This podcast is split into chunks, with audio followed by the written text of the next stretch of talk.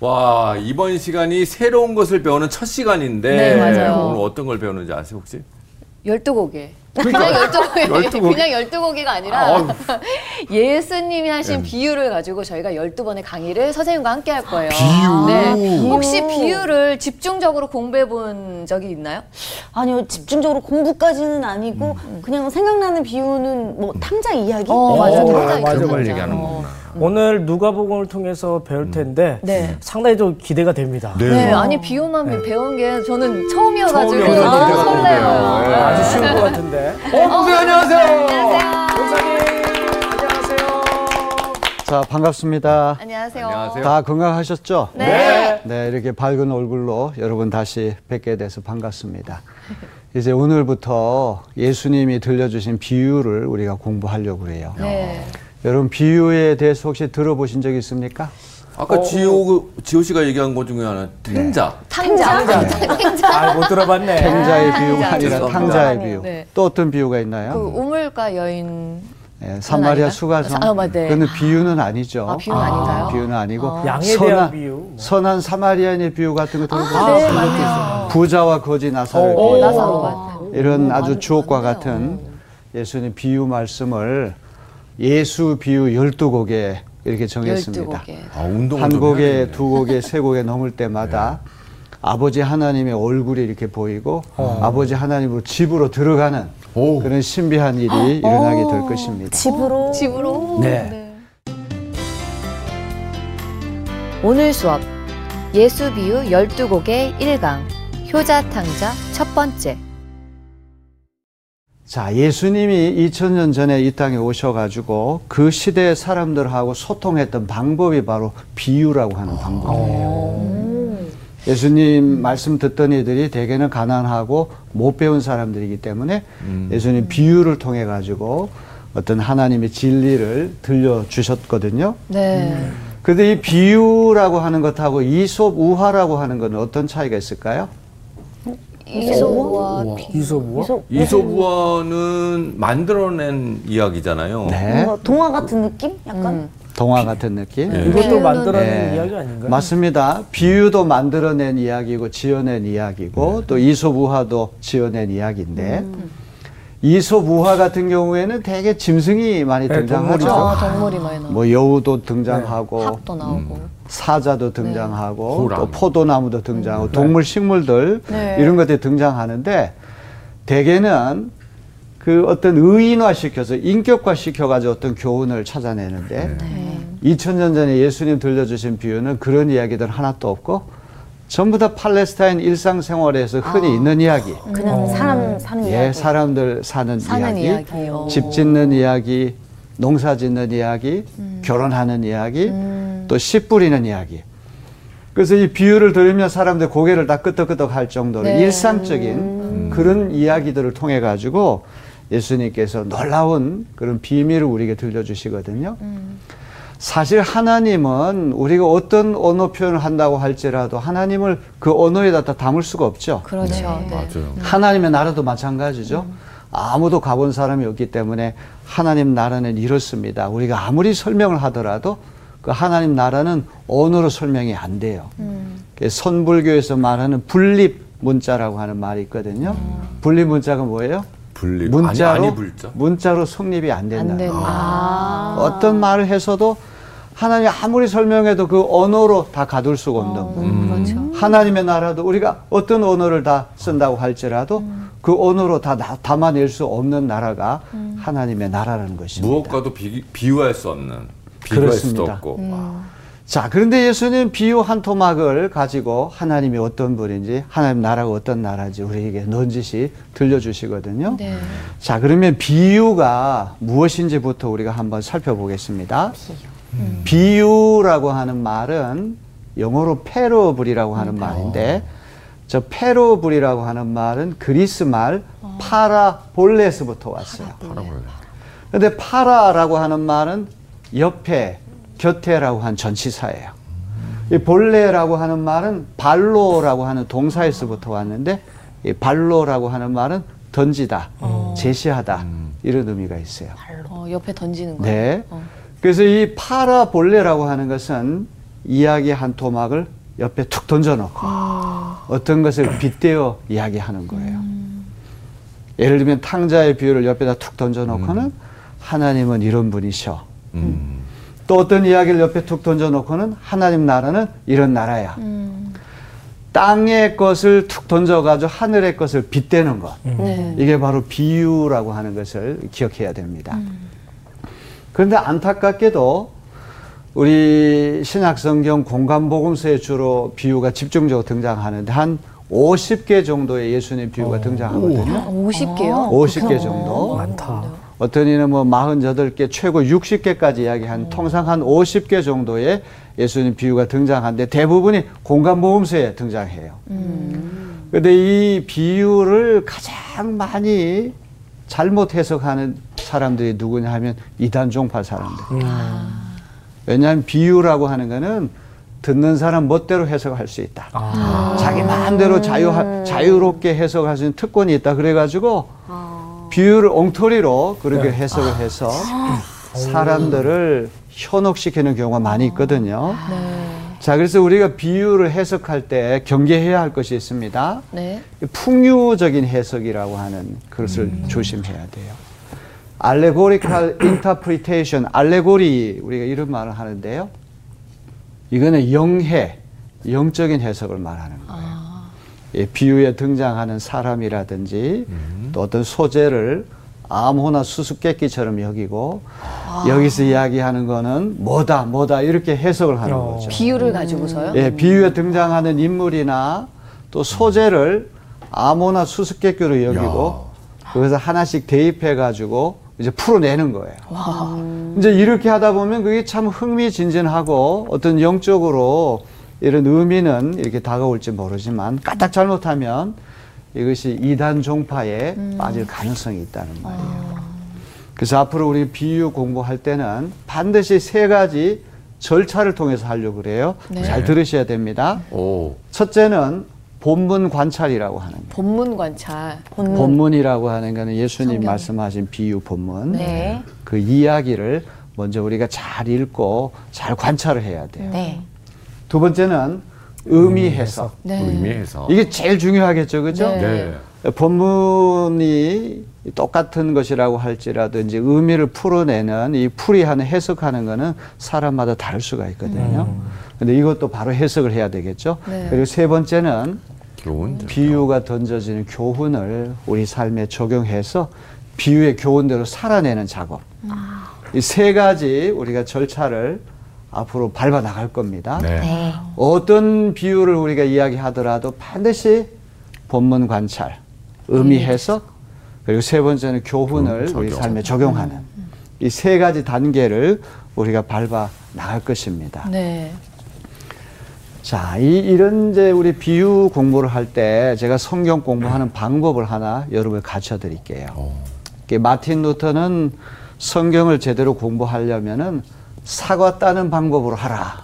이렇게 이야기를 하거든요. 사과는 네. 방법이요? 사과 딸 때 처음에 어떻게 합니까? 아, 사과를 이렇게 딸 때요. 예. 바- 사과를 찾아야죠. 먼저 잡아요. 안 찾아야죠. 사과가 어디 있는지. 사과가 어디 있는지 찾아야 돼. 찾아야 아닌가? 네. 잘 익은 아니요? 사과인지 아, 아닌지 자, 어. 구분도 네, 구분을 해야 맞습니다. 이제 잘 익은 사과인지 덜 익은 사과인지 그 구분도 해야 되는데 일차적으으로 사과 나무를 막 흔들어요. 아, 흔들어요. 아, 그러면? 툭툭하고 떨어지겠죠? 네.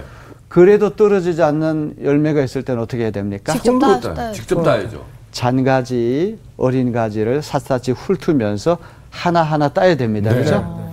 그래서 이 사과 따는 방법이라고 하는 거는 먼저 하나님의 말씀을 한번 쭉 개관하는 거예요. 한번 읽어보고 전체를 한번 훑어보고. 훑어보고 그래도 이제 의미가 통하지 않으면 이제 문장 하나, 단어 하나 살피고. 아주 철저하게 파고드는 거예요.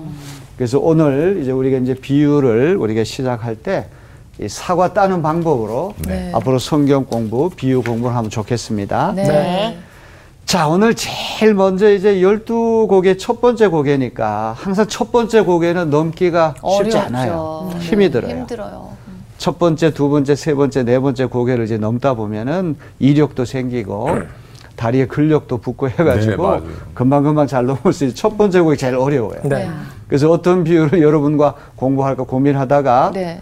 탕자의 비유를 선택하게 됐습니다. 아, 아, 탕자의 비유는 그래도 조금 쉽지 않나요? 귀가 아는 따갑게 거. 많이 들어본 네. 많이, 네, 많이, 많이 네, 있죠. 뭐 어렵진 않을 것 같은데요. 탕자의 비유는 선한 사마리아인의 비유라고 하는 유명한 비유와 함께 교회 안 다니는 비기독교인들까지도 다 알고 있는 맞아요. 비유가 네, 맞아요. 이 탕자의 비유, 선한 사마리아인의 비유예요.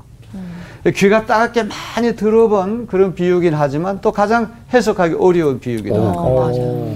오늘 여러분들이 본문을 찬찬히 한번 관찰해 보시고 또 의미도 잘 풀어 보시고 또 교훈을 삶에 잘 적용하는 그런 시간 되었으면 좋겠어요. 네. 자, 탕자의 비유는 성경 어디 나옵니까? 어디에 누가복음. 나옵니까? 누가복음이요. 누가복음 15장에 15장. 나와요. 음. 근데 누가복음 15장에는 탕자의 비유만 나옵니까? 아니면 다른 비유도 어, 나옵니까? 다른 다른 비유도 나와요. 이른. 양의 비유. 응, 맞아요. 네. 양 비유, 나오는데. 드라크마의 비유. 맞습니다. 음. 어, 자, 누가복음 많이 15장에는 세 개의 비유가 나란히 나와요. 와, 15장이 많구나. 근데 그 다음 장인 16장에도 비유들이 등장하거든요. 불의한 청지기의 비유, 부자와 거지 나사로의 비유. 음. 15장, 16장이 비유군, 음. 비유 무더기가 집중적으로 나오는 아주 중요한 그런 장이 누가복음 15장하고 16장이에요. 자, 이 누가복음 15장에는 비유 세 가지가 나온다 그랬는데 첫 번째 비유가 뭡니까? 잃어버린 양. 잃어버린 양. 잃어버린 잃어버린 양을 되찾는 비유인데 어떤 목자에게 양이 100마리 있었는데 네. 한한 마리를 마리 잃어버려 가지고 그 한 마리를 찾기 위해서 산을 넘고 물을 건너 가지고 되찾아요. 그래서 찾은 다음 어깨에 메고 돌아온다는 이야기죠. 네. 두 번째 비유는 뭡니까? 드라크마. 되찾은 아, 아, 드라크마. 예. 돈, 돈. 두 번째 비유는 어떤 여인에게 열 드라크마라고 하는 은전, 실버 코인이 있었는데 이 드라크마라고 하는 이 돈은 노동자가 하루 종일 일해서 벌 수 있는 품삯 정도예요. 오늘로 치면은 그렇게 비싼 돈은 아니에요. 아. 근데 이 여성이 시집 올 때 결혼 지참금으로 열 드라크마를 갖고 왔거든요. 결혼 지참금이 없으면 결혼을 못 하거든요. 열 드라크마 있었기 때문에 결혼한 거 아닙니까? 네. 그러니까 이 열 드라크마라고 하는 이 여인에게 결혼 증서와 같은 거예요. 결혼 어떤 확인 증서와 같은 거기 때문에 너무 소중해요. 그래서 머리 장신구를 만들어 가지고 낮에도 쓰고 다니고 심지어 밤에 잠잘 때도 그걸 쓰고 다니 잠 잠드는 거예요. 아니 목걸이로 만들어 가지고 걸고 다니고. 어. 아 그런데 오늘 아침에 일어나 보니까 그 드라크마 하나가 어디론가 사라졌어요. 어머나. 어. 얼마나 소중한 건데. 자, 여러분 이럴 때 이 여성이 결혼 증서와 같은 것이고 시집 올 때 가져온 전 재산인데 여기 하나가 빠졌으니까 찾을 때까지 기억고 찾지 않습니까? 그렇죠. 네. 그다음 세 번째 비유는 뭐예요? 와. 탕자. 탕자의 비유인데 아버지에게 아들이 둘이 있었는데 둘째 아들 잃었다가 되찾는 이야기예요. 네. 네. 자, 그러면 이 비유에 이세 가지 비유에 공통 흐름이 있어요. 잃어버렸다. 첫째는 잃어버리는 거예요. 네. 그렇죠. 맞아요. 다 잃어버린. 양을 잃어버리고 돈을 잃어버리고 아들을 잃어버리고 두 번째는 찾아. 찾는 거예요. 음. 우리가 해외에 여행을 갔다가 이 여권을 잃어버리게 되면 어, 민폐잖아요. 다른 우리 서운하기 같이 오신 분들한테도 민폐를 끼치고 민폐. 네. 여행을 계속할 수 없으니까 이럴 때는 어떻게 해야 됩니까? 기어코 찾을 찾아야지. 때까지 찾아야 되죠. 네. 그러면 찾은 다음에 어떻게 합니까? 기뻐하죠. 기뻐하죠. 아, 나 이제 오. 여행할 기뻐할. 정도가 아니라 한턱 쏘야 돼 요. 아, 당신 끼쳤어요. 때문에 우리가 이렇게 지체하고 함께 찾았으니까 아. 네. 한턱 쏘시오. 어, 쓸만하죠. 지금 이 누가 보면 등장하는 세 비유도 똑같아요. 음. 크게 기뻐하면서 잔치를 배설해요. 한턱 잔치를 쐈네. 전체까지. 요 세 가지 비유는 나란히 이런 어떤 공통의 흐름이 있다고 하는 기억해야 됩니다. 저 영어를 써서 미안한데 이세 가지 lost and found 음. 잃은. 것을 되찾는 이야기. 음. 그리고 반드시 the party of joy 기쁨의 잔치를 벌이는 이야기. 이런 식으로 되어 있다고 하는 것을 기억하시기 바랍니다. 네. 네. 자 그러면 이제 오늘 첫 번째 고개가 탕자의 비유라고 하는 고개를 넘어야 되잖아요. 네. 자 누가복음 15장 다 펴시기 바랍니다. 네. 11절로부터 이제 32절을 읽을 터인데 네. 이 탕자의 비유는 전형적인 이중 구조로 된 비유예요. 음. 전반부 후반부가 뚜렷이 나누어져요. 전반부에는 둘째 아들이 집을 나가는 이야기고, 이야기고. 후반부는 맏아들이 등장해가지고 또 거기에 대해서 불평을 터뜨리는 이야기예요. 자, 그래서 우리가 이제 본문을 관찰할 때 먼저 전반부 집 나간 둘째 아들의 이야기 누가복음 15장 11절로부터 24절까지를 마음을 비우고 네. 아무 생각 없이 아무 생각 없이. 본문을 차분히 관찰하는 거예요. 아, 네. 아, 아까 사과 딸 때 어떻게 한다고 해서 나무를 막, 막 흔들어 가지고 흔든다. 전체를 한번 훑어보는 거예요. 네. 그 작업을 우리가 하려고 하는 것입니다.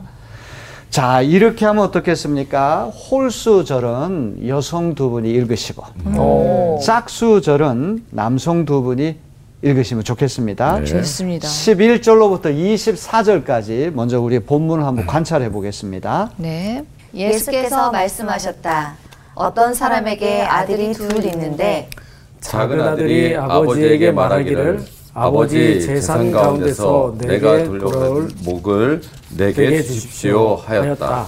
그래서 아버지는 살림을 두 아들에게 나누어 주었다. 며칠 뒤에 작은 아들은 제 것을 다 챙겨서 먼 지방으로 가서 거기서 방탕하게 살면서 그 재산을 낭비하였다.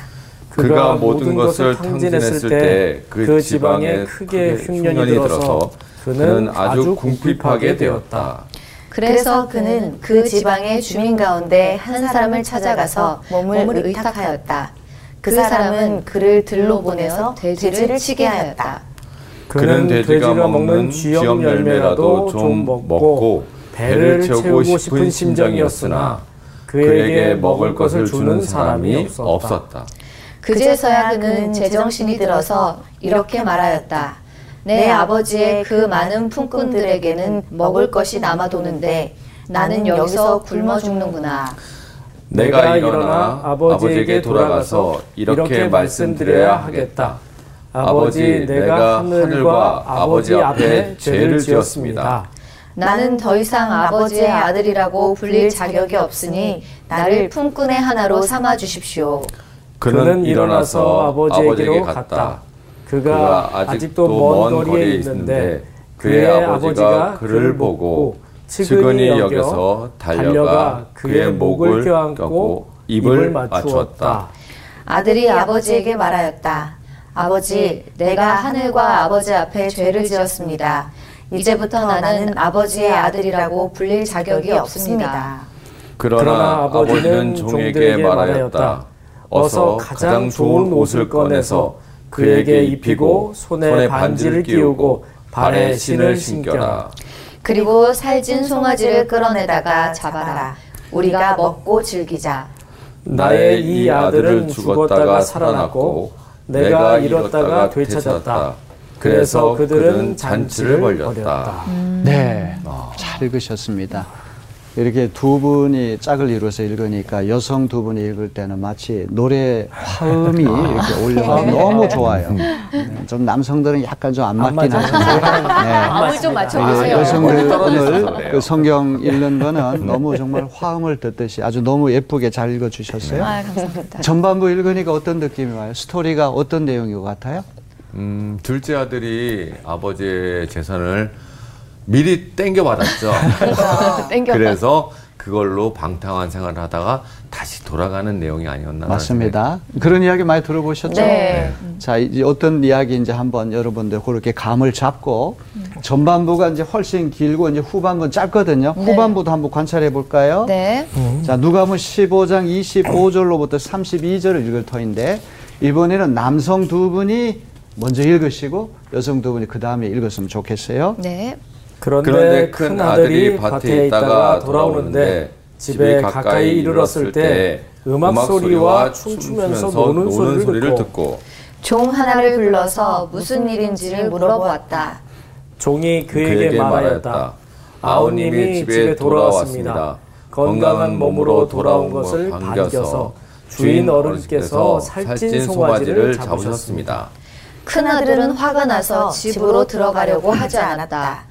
아버지가 나와서 그를 달랬다. 그러나 그는 아버지에게 대답하였다.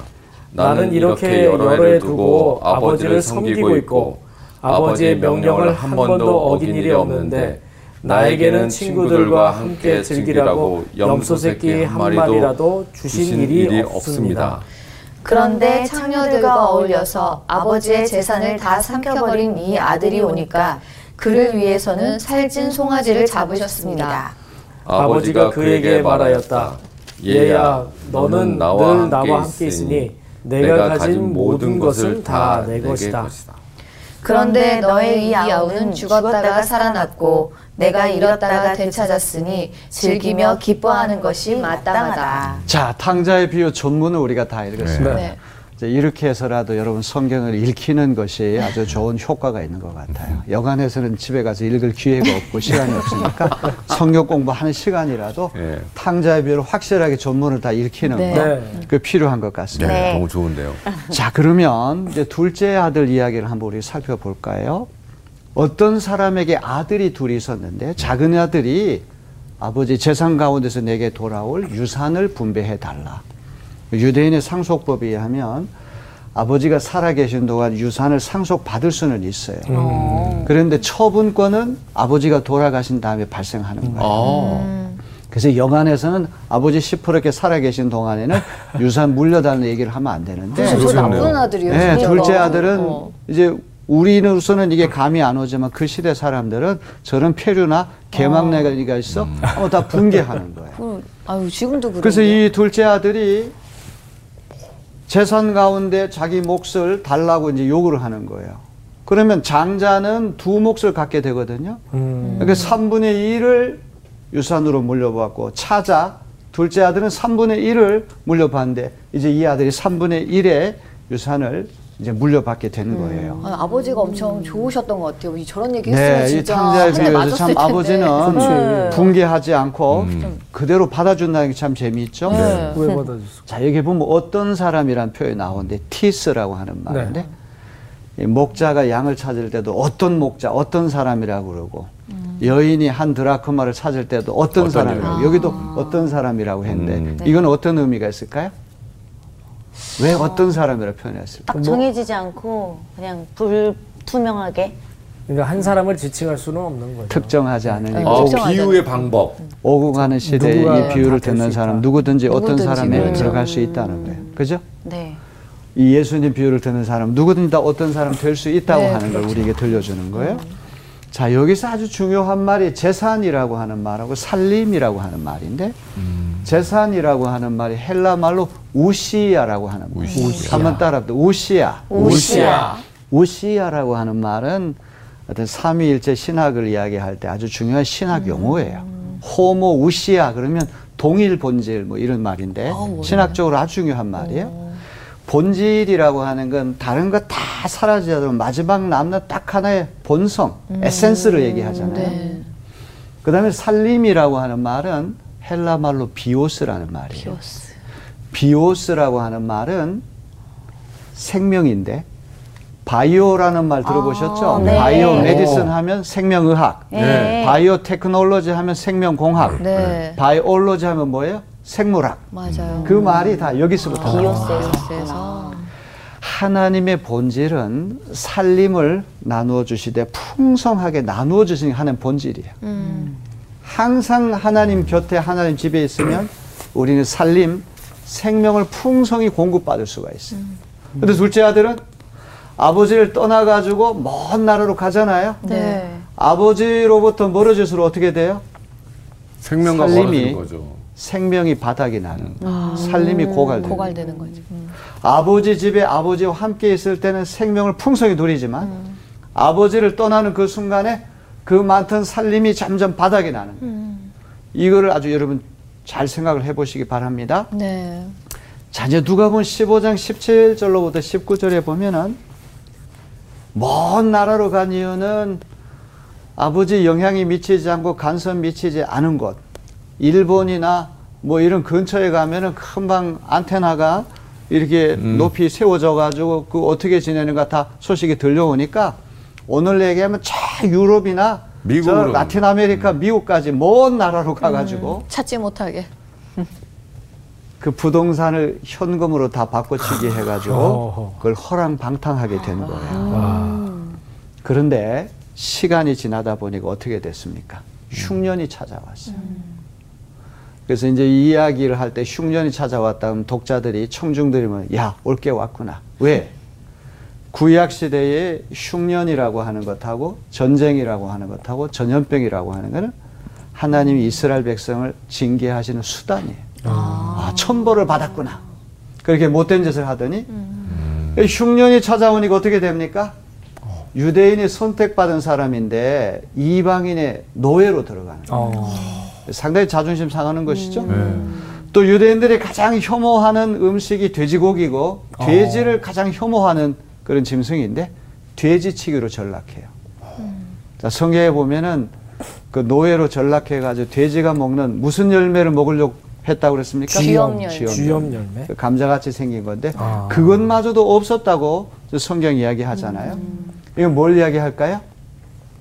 그 정도로 아, 먹을 게 없었다. 거다. 완전히 음. 바닥을 쳤다. 완전히 죽게 됐다는 네. 아. 살림이 다 고갈됐다는 아. 생명이 다 고갈됐다는 아버지의 본질이 살림을 풍성히 나눠주는데 아버지로부터 이탈해서 떠나가는 순간에 그 많던 살림이 점점 점점 바닥을 쳐가지고 유대인이 이방인의 노예가 되고 돼지치기로 전락하고 음. 돼지 먹는 열매로 먹으려고 했는데 그것조차도 못 됐다는 얘기는 죽게 됐다는 음. 말이에요. 그 성경을 보게 되면 제정신이 들었다고 하는 말이 나오거든요. 지금까지 했던 일은 정신 없이 했다.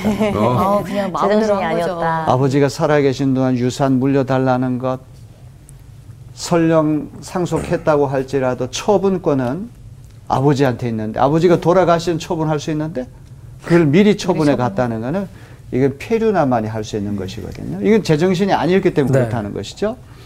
자, 그래서 어떻게 했습니까? 자, 누가복음 15장 20절에 보면은 그는 일어나서 아버지에게로 갔다. 오. 이렇게 돼 있잖아요. 네. 둘째 아들이 죽게 되니까 무슨 생각을 하는 거 아니? 야, 우리 아버지 집에는 품꾼도 먹을 것이 풍족하니까 품꾼도 얼마든지 먹고 살 수 있는데 벼룩이 낯짝이 있지 아버지 아들이라고 난 얘기 못하고 살기 위해서 아버지 집에 돌아가야 되겠다. 음. 품꾼의 하나로 빌부터 살아야 되겠다. 음. 이런 생각하잖아요. 네. 그래서 일어나서 아버지를 갔다. 생각만 하고 행동으로 옮겨지지 않으면 안 되죠. 그죠?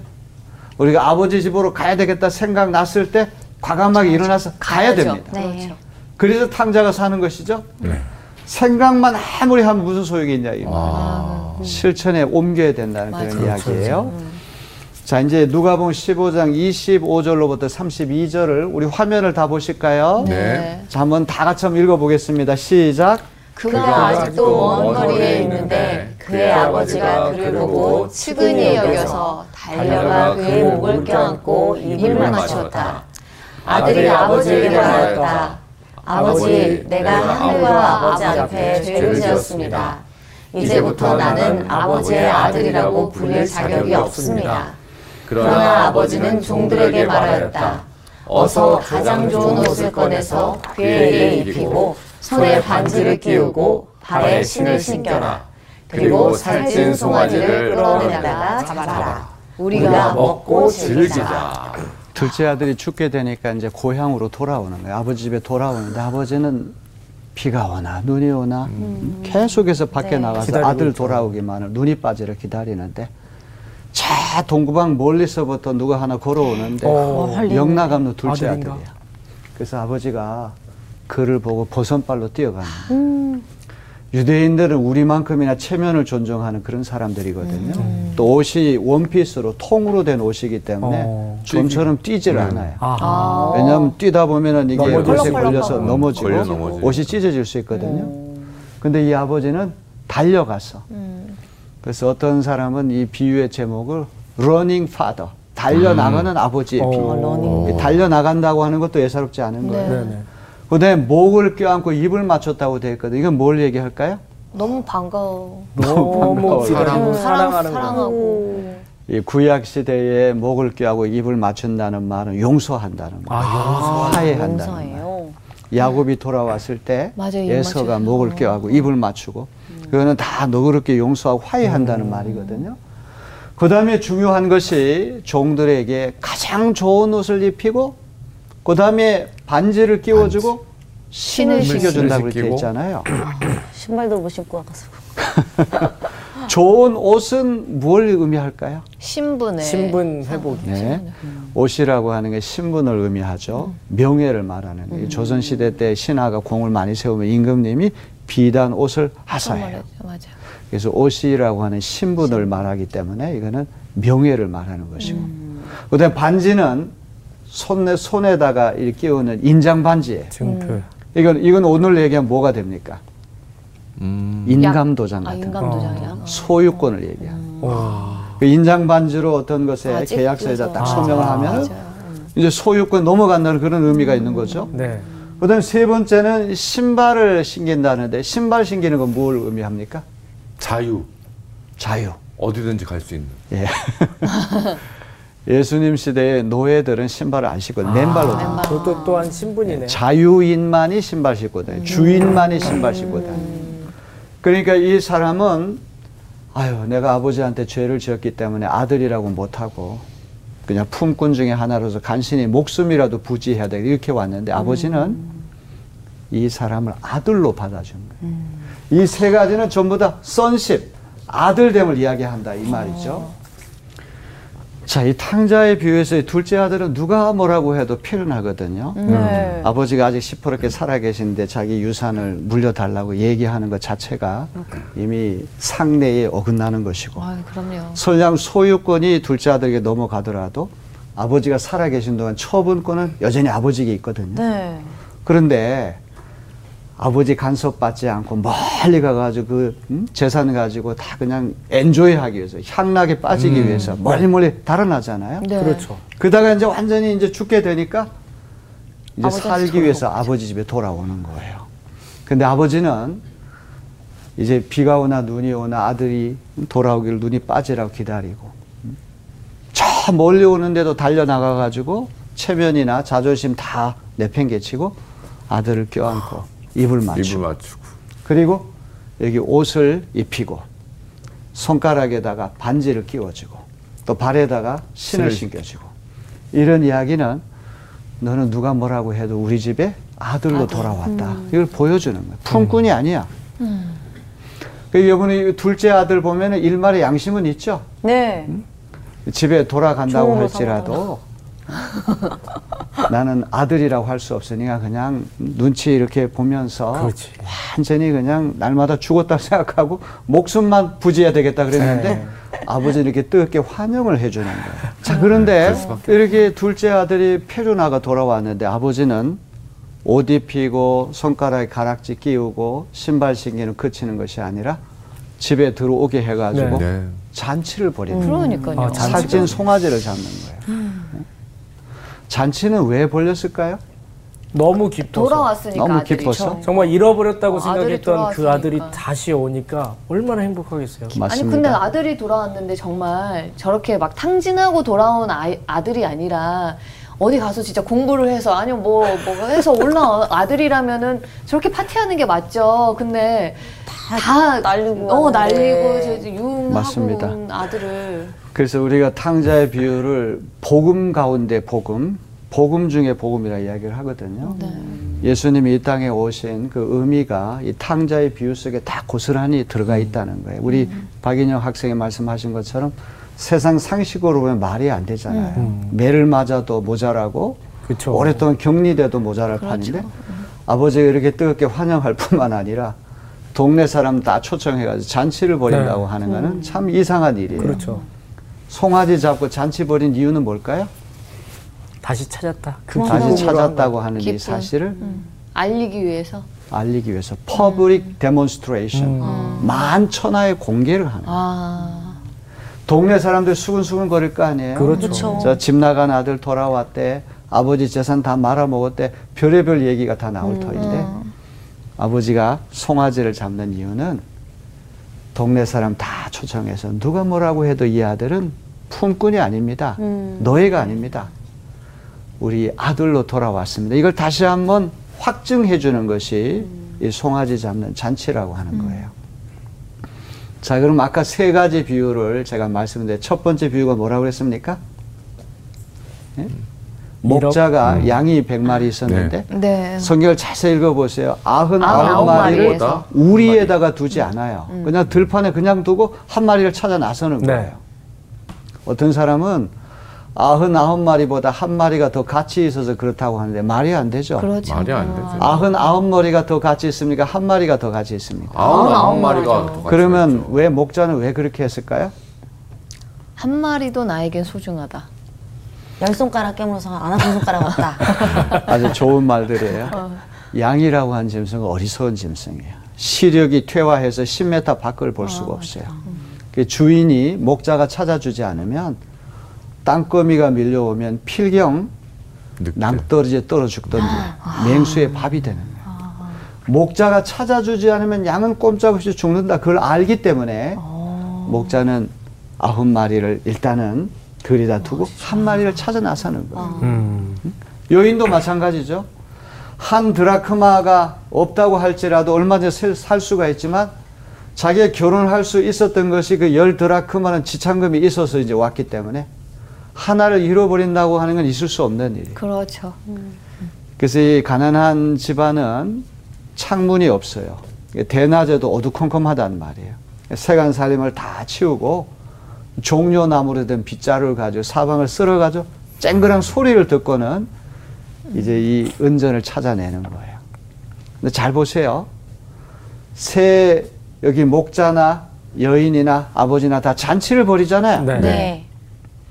그러면 목자가 잔치 벌일 때 양 한 마리 값보다 잔치 경비가 더 들겠죠. 음. 어, 맞네요. 여인도 마찬가지예요.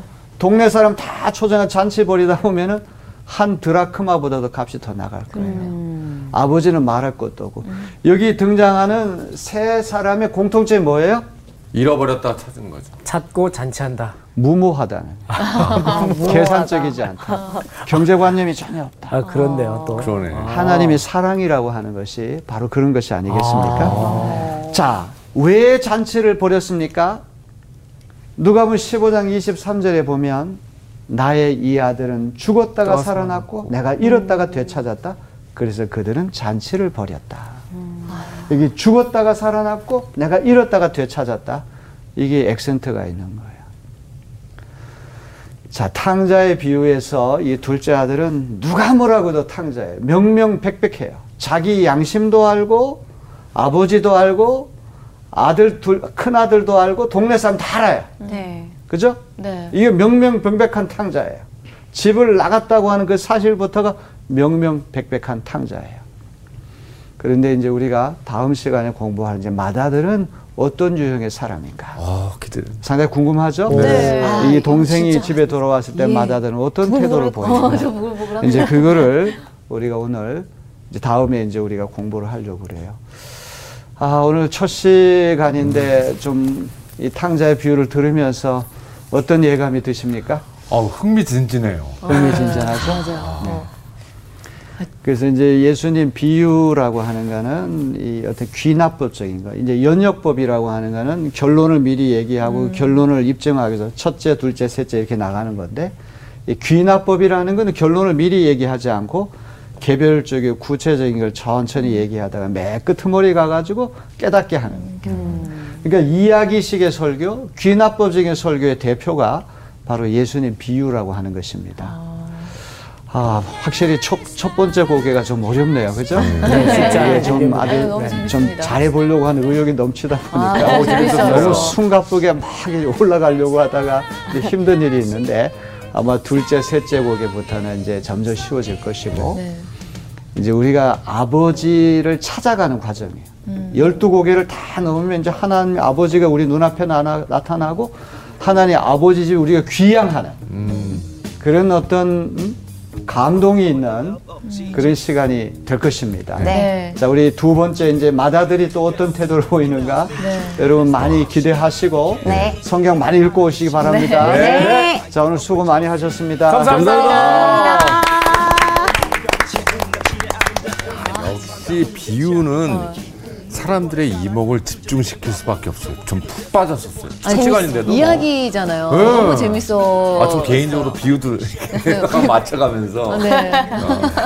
아, 근데 저는 그그 다음 시간에 저희가 첫째 아들 이야기할 거잖아요. 첫째 아들 마음을 제가 읽을 수 있을 것 같아요. 저 지금 너무 아, 아, 그렇죠 죽었다 살아났고 이렇다 되찾았는데 거기까지 제가 아직 사랑이 제가 부족한가 봐요. 과연 어, 그래서 판단을 해도 될까요? 그렇게? 아 사랑이 부족한가 봐. 저는 그거를 많이 느꼈어요 오늘요. 아니 저는 근데 이제 탕자가 아빠가 막 이렇게 다시 저를 맞이해주고 막 이렇게 했을 때 얘가 진짜 깨우치고 궁금하죠? 잘 교훈을 어떻게 새 사람이 되었을까? 나는 궁금해요. 아이고 아이를 키워보면 딱 압니다. 사고 쳐도 내 아이잖아요. 아. 그래서 하나님의 마음이 어떤 마음인지 여러분 빨리 아이 낳고 행복하게 사시길 바라겠습니다. 하나님의 마음을 일주일간 묵상하면서 한 주 동안 잘 살아냅시다. 네, 수고하셨습니다. 아이를 낳아야 되는가? 이번 주 퀴즈입니다. 골로새 교회를 개척한 사람은 누구일까요? 1. 에바브라 2. 디도 3. 디모데 정답을 아시는 분은 CB의 성서학당 홈페이지와 성서학당 카카오 채널을 이용하시면 됩니다.